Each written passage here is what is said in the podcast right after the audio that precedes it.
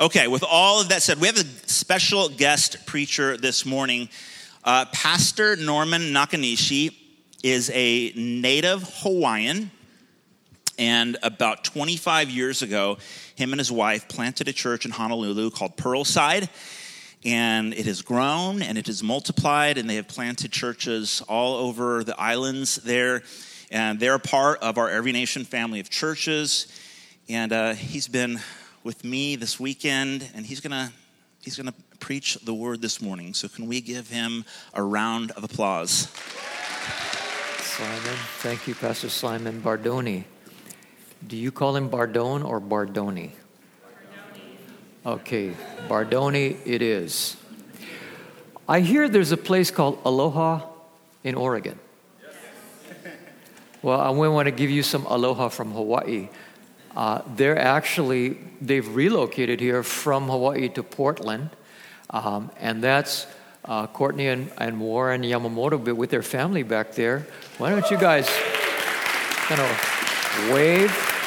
They were at our Pearlside Church, they were small group leaders, serve team members. He was a shuttle driver. And so, uh, you know, we got some Hawaiian warmth here uh, this morning.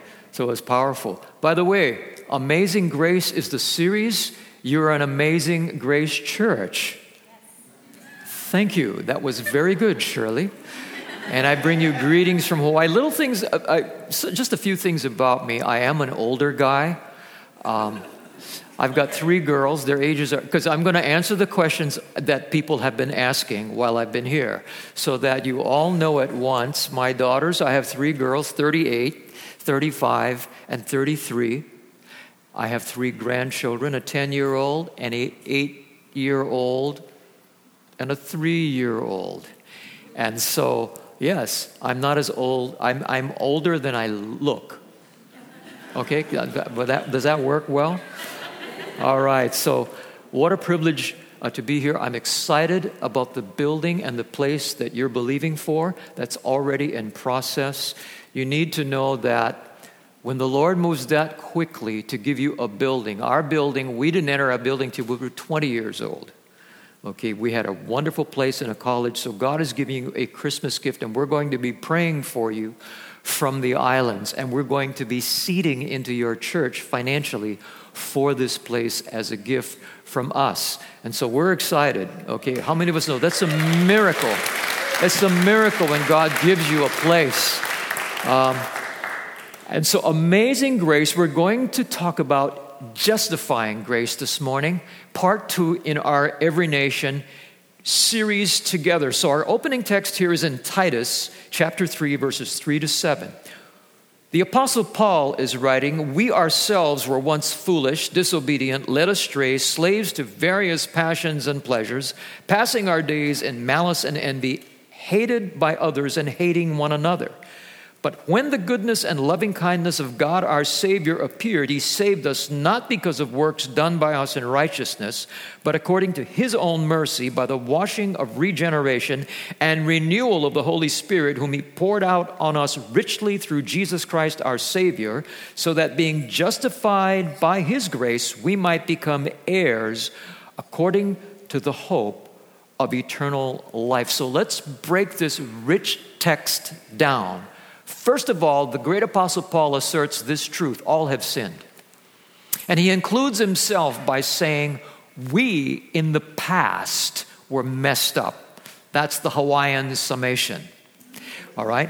He says, We ourselves were slaves to our passions. We ourselves have strayed, were, had strayed and were disobedient. He writes in the great book of Romans, For there is no distinction, for all have sinned and fall short of the glory of God. Man was made originally in the image of God, designed to give glory to God, but it was Adam and Eve's disobedience in the garden that marred that image. And scripture says, through Adam, interestingly, through the man, through Adam, we all inherited from birth a nature that's flawed by sin. So, the book of Romans says this Therefore, just as sin came into the world through one man, because God looked at Adam and Eve and saw them as one, and death through sin, so death spread to all men because all sin. That's the bad news. How many of us know there needs to be bad news before there can be the good news of the gospel? The bad news is that apart from a Savior, we have no hope for an eternity with Him in heaven. And so, while all have sinned, here's the beauty God sent a Savior, just as through one man sin entered the world, through one man, Scripture also said, we have been redeemed, which presents to us the reason for the season which we celebrate, which is called. That's right. You know that word is being edited from vocabulary in America? It's happy holidays, not Merry Christmas. Christ Mass. We won't get into the historicity of that. But we need to say, can you say that for me? Merry Christmas. Because if there was no Jesus, we're not celebrating a happy holiday. Christmas is the centerpiece, and the gift of our Savior is the reason for the season. So while all have sinned, here's what Scripture says all are saved from sin by grace through faith, not by works or deeds. We go back to the opening text. When the goodness and loving kindness of God our Savior appeared, He saved us. He saved us, not because of works done by us in righteousness, but according to His own mercy. In the great book of Ephesians, the Apostle Paul writes, For by grace you have been saved through faith. This is not your own doing, it is the gift of God, not a result of works, so that no one may boast. And then, of course, in Romans, the theological treatise, the classic book, Roman Apostle Paul says, For the wages of sin is death, but the free gift, free gift. How many of you want free gifts? I'm into free gifts. In Hawaii, we free is a wonderful word. Free gift of God is eternal life in or through Christ Jesus our Lord. So let's break it down. The word saved, two passages. Here in verse 4 of the text, that word saved means to be delivered and rescued. And so while all have sinned, God intended from the very beginning to save us from our sin and to bring us from darkness into light. He would renovate our eternity by delivering us and rescuing us because of His mercy, not because we deserved it, but because He loved us dearly. He loved us greatly. Right? So, deliver and rescue from the effects of sin, that which damages us from our sin. But then in Ephesians 2 8, that word saved is a different, it's a different inflection. It means to be justified, to be made righteous. It's a legal term. It's imputed. Because of Jesus coming as our Savior, He came, God in the form of man. If you want to know what God looks like in the form of a human being, it's Jesus, who, by the way, if you study Middle, this is trivia here. If you study Middle Eastern history, Jesus was my height. if there's nothing you, if, if there's anything you remember, remember that the average height of the Middle Eastern, Near Eastern man in that day was five feet five. How many of you are five feet five and shorter? Elvis, okay, right over here. Thank you very much. All right, I'm just five feet five. Women, all right. See, we're the same size of Jesus. Pastor Simon is too tall. all right, that's for free. All right? now, he made us righteous for free because God, in the form of man, lived the life we should have lived, fulfilling all righteousness and all the law, the standard of God. He died the death we should have died, shedding his blood for the remission of our sin, the cleansing, purging of our sin. He rose again after three days, proving to be the Son of God, such that if we will turn to Him, believe on Him, and surrender to Him, we have eternal life. And in that moment, by that confession our faith, of faith, our eternity shifts. Our destiny changes. So we are saved from our sin by grace alone, through faith alone, through Christ alone but not for ourselves alone.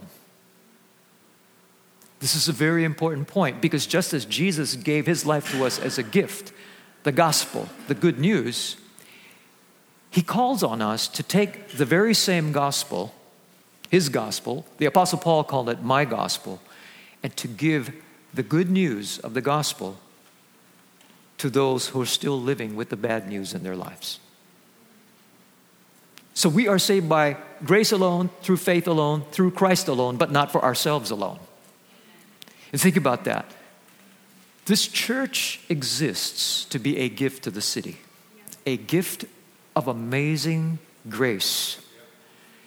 And the collection of all of you here is not an accident, it's not a random chance. It's by God's providence and sovereignty that you're sitting here listening to a man who, the, who is the height of Jesus, who is called a native Hawaiian, but who's really not a native Hawaiian. He's by ethnicity a Japanese American man, who planted a church right next to Pearl Harbor, which the Empire of Japan bombed, ushering us into World War II and chaos on December 7, 1941. How's that for a conundrum?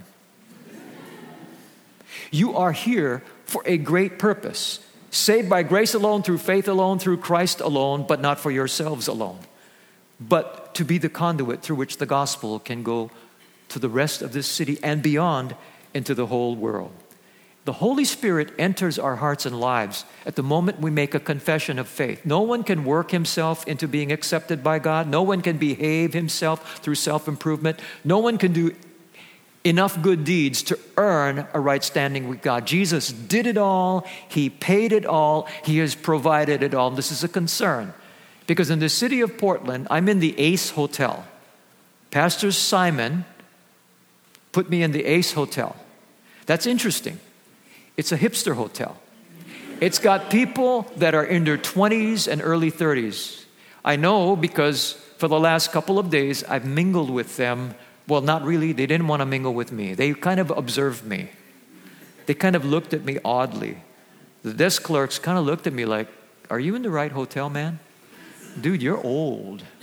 Okay? Nobody here is your age that stays here.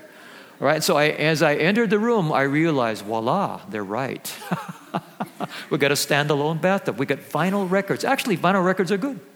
I grew up with vinyl records. I was a musician, just like Pastor Simon was, like Shirley is. I played that instrument. Back in the day, And you put Simon and I up here probably, uh, you, we would amaze you.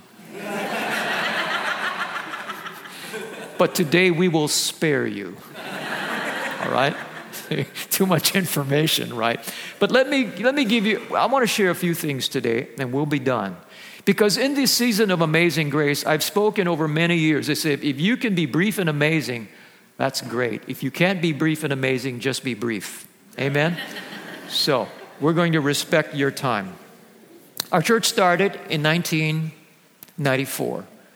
We celebrated 25 years. Six months into the church, we were running, oh, about 70 or 80 people. I was driving on the freeway and I told the story to the leaders yesterday in our leaders gathering. And one of Honolulu's leading hospitals says, um, Pastor Norman Nakanishi, we have a woman in your church who is our hospital administrator who braved for a dead man who was dead for over an hour. He's come back to life and talking about things he's seen in eternity and in heaven. Um, there's the CBS television outlet that's here. They want to put you, your church, the woman, and the family on television. Would you come? Of course, back then the cell phones were that big. It's like a weaponized thing. And I told them, I said, surely you have the wrong church. And I recommended that they check their data again and say, check with this pastor, because it can't be us. We're only 70, 80 people. We haven't really done nothing. He says, well, no, we know. we we're the media. We've checked okay? You're the pastor. So I went down not knowing fully the details. I walk into the man's, first I go to the desk. The desk goes, Oh, you're the pastor of the miracle man. I don't even know this man. I walk into the room. And as I walk into the room, I see the doctor who approaches me, and I approach him. I said, Doctor, what's happened? He says, You don't know? I said, No, I don't know. Well, uh, he had an angioplasty surgery that was supposed to be routine. He coded, he died. We tried everything to bring him back. He's only 52 years old. What a tragedy. Except this woman in your church, she says she's in your church. How many of you know it's six months, you're not quite sure who's in your church? she said uh, she prayed for him and he came back to life. And he said, The real miracle is not that he has been dead over an hour. Parentheses, pause, I went,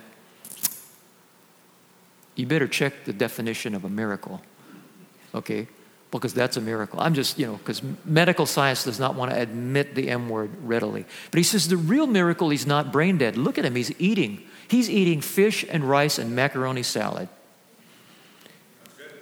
Thank you. And I said, Wow. The family was there. They were grateful. I mean, it was, it was like a moment out of a movie, except I was catching up in my emotions because this happened all of a sudden. Move the clock forward a week later. He shows up in church with his family, quite obviously. He approaches uh, a cafeteria, a an elementary school cafeteria is where we met, on the top of a hill when nobody could find it, with bad music. See, the worship you have here after three years makes me mad. because the music we had at three years made me sad. Okay, I went, man, they're stinking good. That's not fair. I mean, so, but he comes up on Mother's Day. He goes, he's weeping. He says, I want to tell you what happened when I died. Everybody's listening. All 80 people are leaning in, right? And he goes, First of all, there were two cities I was headed to. One was very dark, and I was afraid of that. I knew that's not where I wanted to go. The other was a city of light. I mean, a radiant gold. Of course, we know that to be heaven. At the front of the city at the gate was a black book. A man on a cross was hanging on it. Who is that? First of all, what is that black book? And who is that man on the cross? Of course, I'm over here like, you know, and that guy was a native Hawaiian. And Hawaiians, almost all the Hawaiians I know of are Christians. Even if they're not fully devoted, they are, they are believers. If you're in America, not to know whether you like the book or not, not to know what the Bible is and who the man on the cross is, is just an amazing thing. He says, No, I'm a truck driver. I said, I never, I ne- church was not my thing, man. You know, truck drivers. Any truck drivers in here? No offense. But this guy was like absolutely clueless. And so he began to describe the fact that he could not, the Lord, he said, God, for lack of a better term, he re, just let him know, you can't get in to that eternity. You have to believe in my son. Sat with him, I said, The man on the cross is Jesus. And if you will put your faith in him and surrender to him because he's done it all for you, I said, Kenneth, you will secure eternity. God has given you a second chance at life. He received the Lord. And he's crying. And he said, I got to tell you, the music that I heard approaching the cafeteria was the music that I heard when I was dead. It was the music of heaven. In my mind, and this is humor, I went, That's not the music of heaven.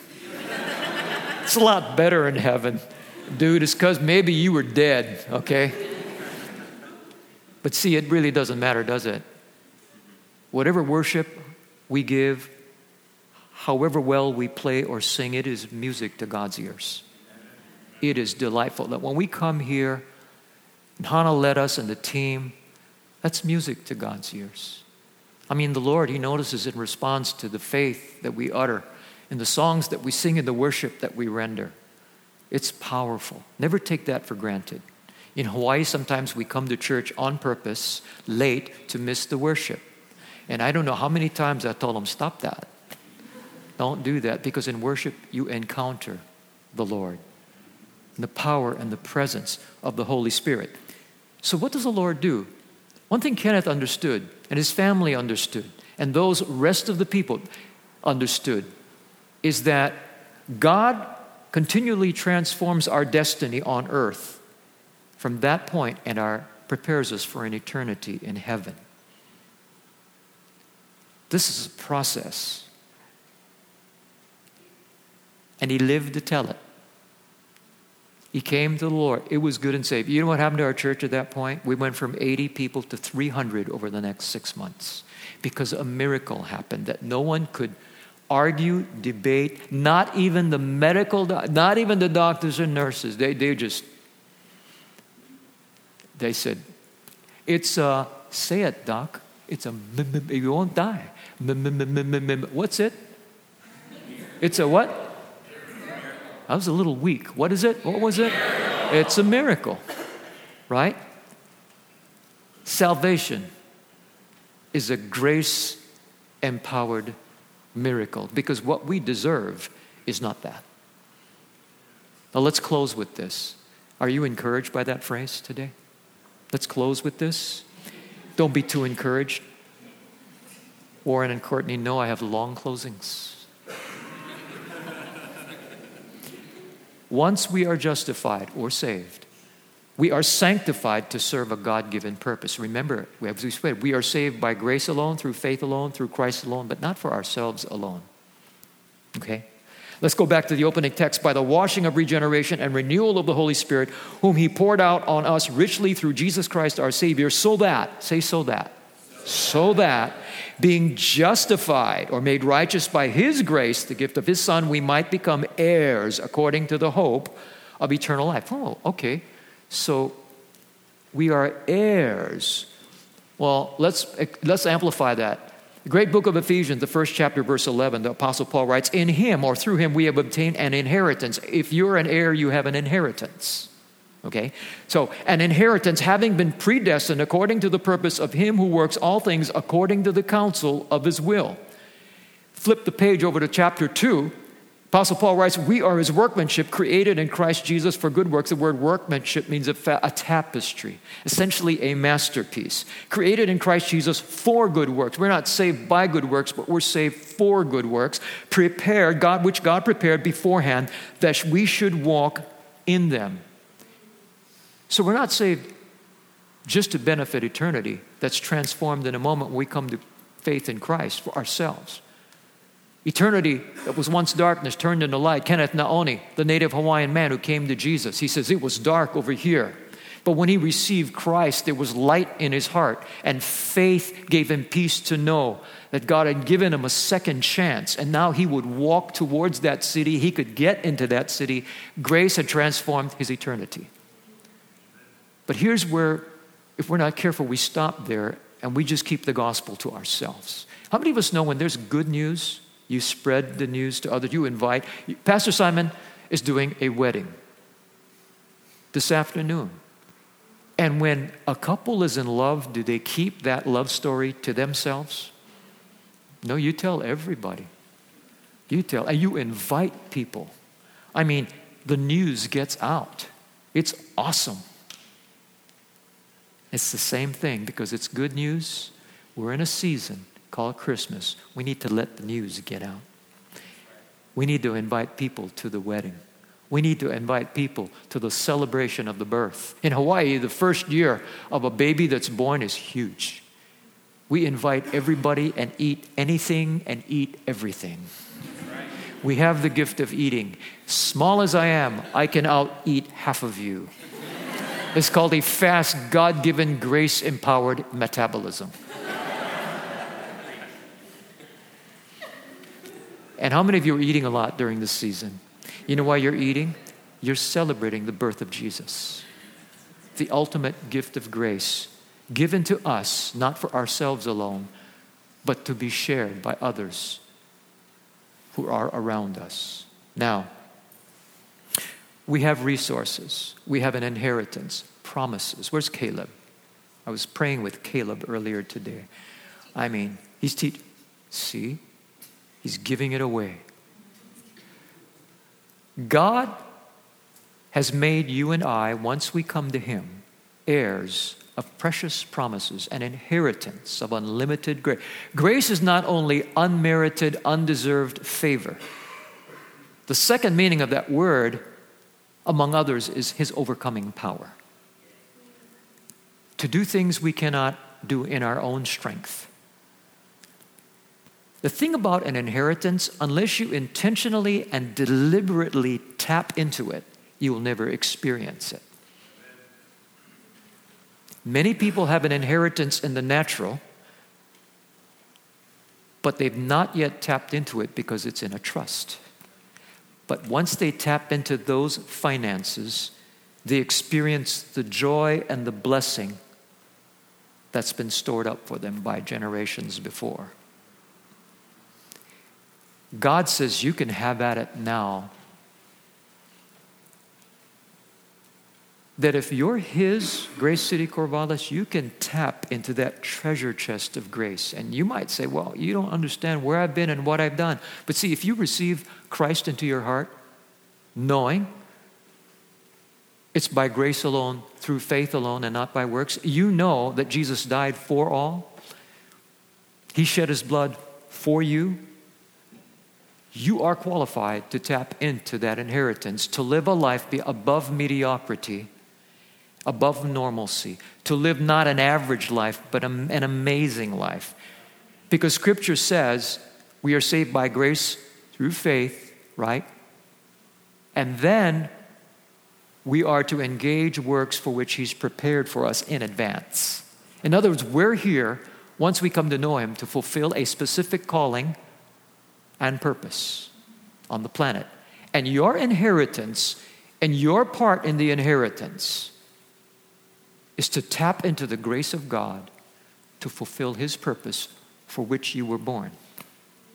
First great day is the day you were born. Second great day is the day you were born again or regenerated, as we read in that opening text, born again by the Holy Spirit. Third great day, you find out why you were born again. Pastor Simon could have been a rock and bass player in a Bay Area band. His dad, he tells me, still rocks out. But instead, he's a hipster pastor in a hipster city with hipster people who married a warrior bride named Shirley. Understand, understand. How does a, a man from Central California, which I've never heard that term used before, go to London for nine years, meet a beautiful woman from South Africa. They get married in London and plant a church in Portland. That's a weird plot line. That's even weirder than the Yamamotos moving from the beautiful warmth and blue skies and sandy beaches of Hawaii to live in cold, gray, dark, chilly Portland. That's a story, but this is even a greater story. And God is giving you an inheritance that's coming shortly so that the good news can go out to many so that you can invite many so that his house can be filled. In 2000, oh, what was it? The turn of the last decade, last two decades, year 2000, 2001, I was called to the hospital with my small group. You caught on an ecclesia because a man was dying. In fact, he was in intensive care. He wasn't coming back to life. And we needed to just kind of do some last rites, desperation prayer. They, the doctors there again said there's no hope. His name was Edward Onishi. I didn't know anything about him. But I went, our small group prayed for him. And then I went back a little later just to check on what happened. They said, He's been discharged. I said, Wait, wait, wait, wait, wait a minute. I said, His name is Ed Onishi. Okay, go check. They said, he probably wasn't going to make it, that if his stay in the hospital would be a very long one. They said, Yeah, it's a miracle. What's that word again? What's that word again? So I, I, I kind of got to know him. His girlfriend, his significant other, was working at a police station, which I thought was interesting. So I would have to meet him at the police station. They said it was an amazing thing. He just got well. I sat with him, and he was scary began to tell me his story. He says, I don't deserve to be here. I don't deserve to be alive. I know this. He said, I spent 33 and a half years in a federal prison. I was the lead drug runner for Jimi Hendrix, Janis Joplin, Ray Charles Jr., among others. I forget. These are all old musician dudes. How many you know? You know who Jimi Hendrix is? Yeah, Purple Haze was in my brain, right?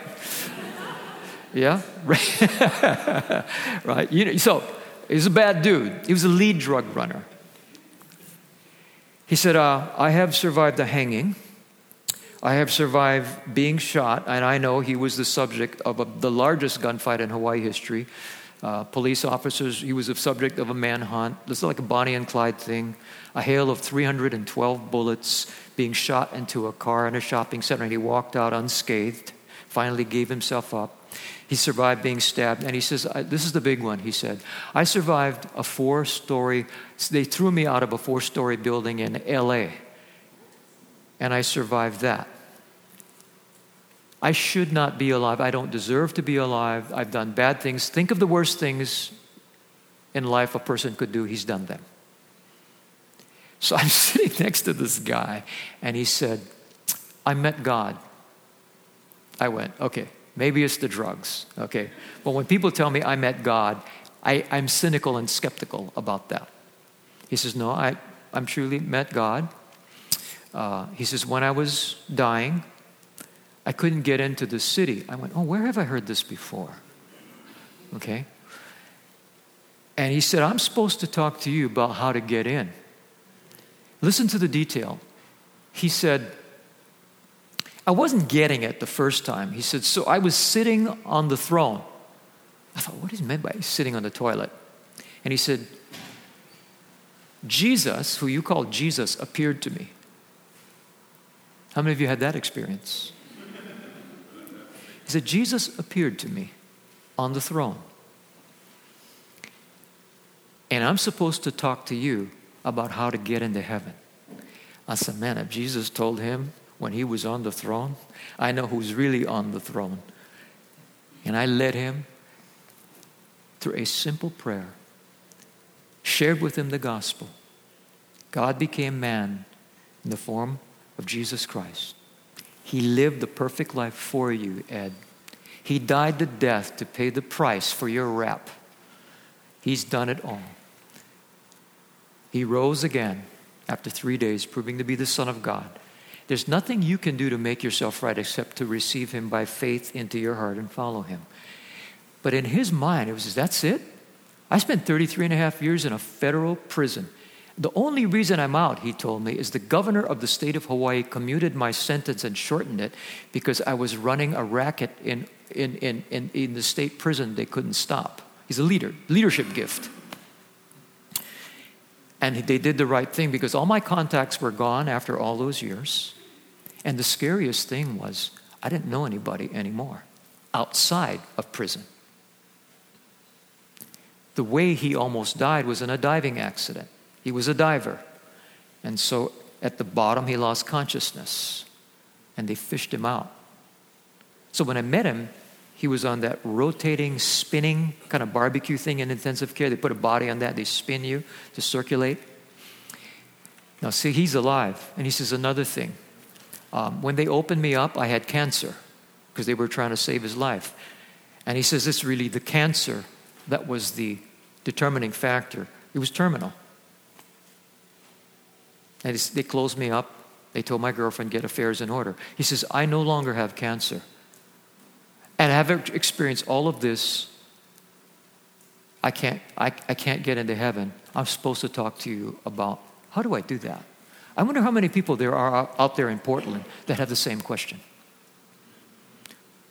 Who think it's the social gospel of good works rather than the gospel of Jesus Christ. Because in Ed's mind, he's thinking, I've got to earn my way. I said, No, no, Jesus did it for you. You've just got to receive him. He received the Lord, got married to his significant other. I did the wedding. And for the next several years, he did tell me, I'm on borrowed time, but I'm saved for a purpose. So, what he did, he gave his life away to young people. He worked for something called the Job Corps. He was great with his hands, he could build anything. And so he went into an organization that helped troubled youth turn their lives around. He was such an amazing thing. Eventually, he passed. He passed, let me tell you how he passed. He passed after an Easter service where he helped me share the gospel. You know how many know on Easter? I mean, everybody comes. And he helped me share the gospel. Over the next several years, the gospel came out of him to so many people who saw their eternity transformed by God's amazing grace because his story was incredible. And they said, if God could save him, God could save me. Apostle Paul was like that. His authority put people to death. There's nothing more we can do to earn God's favor. Ed told me that the thing that I battle with the most is forgiving myself. I know it's true, but it's almost too good to be true. I said, Ed, that's the God we serve.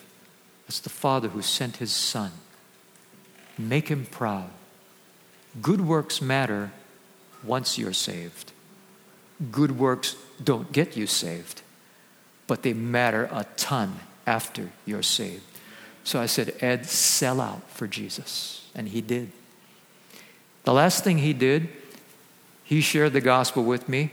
We tandem together in all of our services, most of our services. And guess what happened after that? Within three weeks, he passed. Three days before he passed, I went to see him. And he said, I'm ready. I've been on borrowed time. They didn't know what was wrong with him. The autopsy today was inconclusive. Oh, I forgot to mention, over those seven years, he had cancer in his kidney and his liver. Each time we prayed for him and he was healed. You don't get healed of cancer in your liver. You don't get healed of the kind of cancer that he had. And each time, doctors were amazed. Finally, went to his surgeon, his main doctor, and we, I said, Dr. Whitney, would you be willing to get on camera to verify that this healing was a miracle? He says, Well, we don't use that word. I said, I know, I know you don't use that word, but would you be able to work around that word, all right, and say that this is a miracle? He did. We put him on camera. And on Easter, we showed it. They said, We don't know what you're all doing up at that church, but whatever you're doing, you keep on doing it because we can't do what you're doing. But it's all grace. It's the power of the living God. Ed tapped into his inheritance. Our small group tapped into our, our inheritance that says we'll raise the dead, we'll cast out demons, the sick will be healed. We live far short of the level of our inheritance. And I close with this. How many of you know who Don Piper is? Don Piper wrote a book called 90 Minutes in Heaven because he was 90 minutes in heaven. We had him in our church. We got to know him and his wife. The movie came out in 2015, 90 Minutes in Heaven. It spent an incredibly long time on the top of the New York bestsellers list and then stayed on the top 10, breaking records. For those of you who don't know the story, he was in a, on the way, he was a pastor on the way to a conference, and an 18 wheeler slammed into his car, lost control. His arm was severed, so it ended up over there, uh, and he dead. He was dead. He was good and dead. 90 minutes, he was dead. Um, after 90 minutes, another pastor had been driving by, and he saw the carnage, and he decided to minister. Uh, and, and just be some sort of help. And he said, I went to the body, it was all draped over, he was dead, and he just thought, he would just pray for the family and he would just, by laying hands on the body as a point of contact of faith, he would pray for the family because he was good and dead. But he just prayed, Lord, here's the thing. He just prayed anyway for a miracle. That's the third time we're mentioning that word from the pulpit. And he began to sing Amazing Grace. Amazing grace, how sweet the sound. And all of a sudden, the dead man was singing with him. He jumped up, he was horrified. It's all in the movie, it's all in the book, okay? You can go on YouTube, okay? We can Google it. God, you can, don't do it now though, okay? Don Piper said, I went from being in excruciating pain and being unconscious for 90 minutes being in a beautiful eternity, a home called heaven, where I could I had supernatural capability to get around. I did not want to return. He said, The things that I saw, the Apostle Paul says, are unlawful for me to speak. He saw his future home being built. He saw loved ones who had been, with whom the gospel was shared that were in heaven ahead of him. In fact, he said, At the gates of heaven, which are made of pearl, they're all there to greet you. He thought, that's it. I'm in eternity. I've talked about it, I've preached it, and now I'm there. And after 90 minutes, the Lord said, You're not done. There is a work for which you have been prepared that you must finish before you come back. He said, I argued with, I don't want to go back. He says, You know, Norman, no one ever wants to come back once they've been there. No one. Where, you're sad over here because you don't see what's over there. But everybody who's over there doesn't want to come back over here. You want to go over there, not stay over here. Okay, I'm confusing myself. I better stop that. But he said, I came back, and guess what? I came back into a body of exc- with excruciating pain. They had to reattach my arm. It took me two years to recover, and for two years, I shook my fist at God. This is personal conversation. I shook my fist. I was bitter, depressed, and angry. His wife's over there across the table telling me he was really hard to live with. And, you know, the movie may say this, the book may say this. Well, let me tell you, he was really hard to, to live with, and he had to get over the fact God had a work that he had to do. He was already saved, but now he needed to, to take the story of God's amazing grace. They reattached his arm, and, and, and now he said, God said, Look, I've, I've allowed you to go through this to share about the eternity in heaven, the inheritance of tomorrow that comes through the belief in the gospel. He refused to do it at first. He says, You know, when you're in pain, pain makes you do things and think things you shouldn't. Jesus was on the cross, he went through pain. Well, eventually he got out of the funk and he said, what option do I have? So he began to travel the country, gave up his church, traveled the country, and shared the gospel confirmed by this story. Of course, the product was the book, the movie. That's all he does. The sales of the book would have made him a multi, multi millionaire. You know what Don Piper does? He takes nothing. Zero. We give him an honorarium. He didn't want to even want to take that. He's provided for in a way that's, that's okay. Amen. I know. You should see me when I goof. It's worse, okay? I preached 12 times with my zipper down over the years. So, Don Piper, just, I, I'm amazed. You know what went through my mind? Let me be honest. I said, nothing? Not from the movie? Not from the book? In my mind, I thought, well, what's wrong with 10%? What's wrong with 1%? You know, the labor is worthy of their hire. Man, you suffered. I said, I'm not as holy as Don Piper. I would have taken something. I didn't say it, though. I just thought it. He says, You know what, Norman? When you've been to heaven, to take money for speaking about it is prostitution. And every day, because of the scars on my body, I remember the scars that Jesus bore on his for our amazing salvation because of his amazing grace. Father, we're going to come to communion.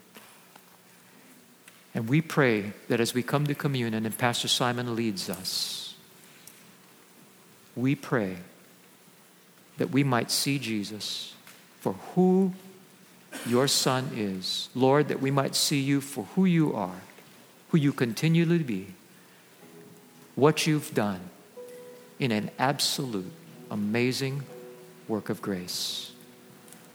Let your grace come through this church to change this city. In Christ's name, amen.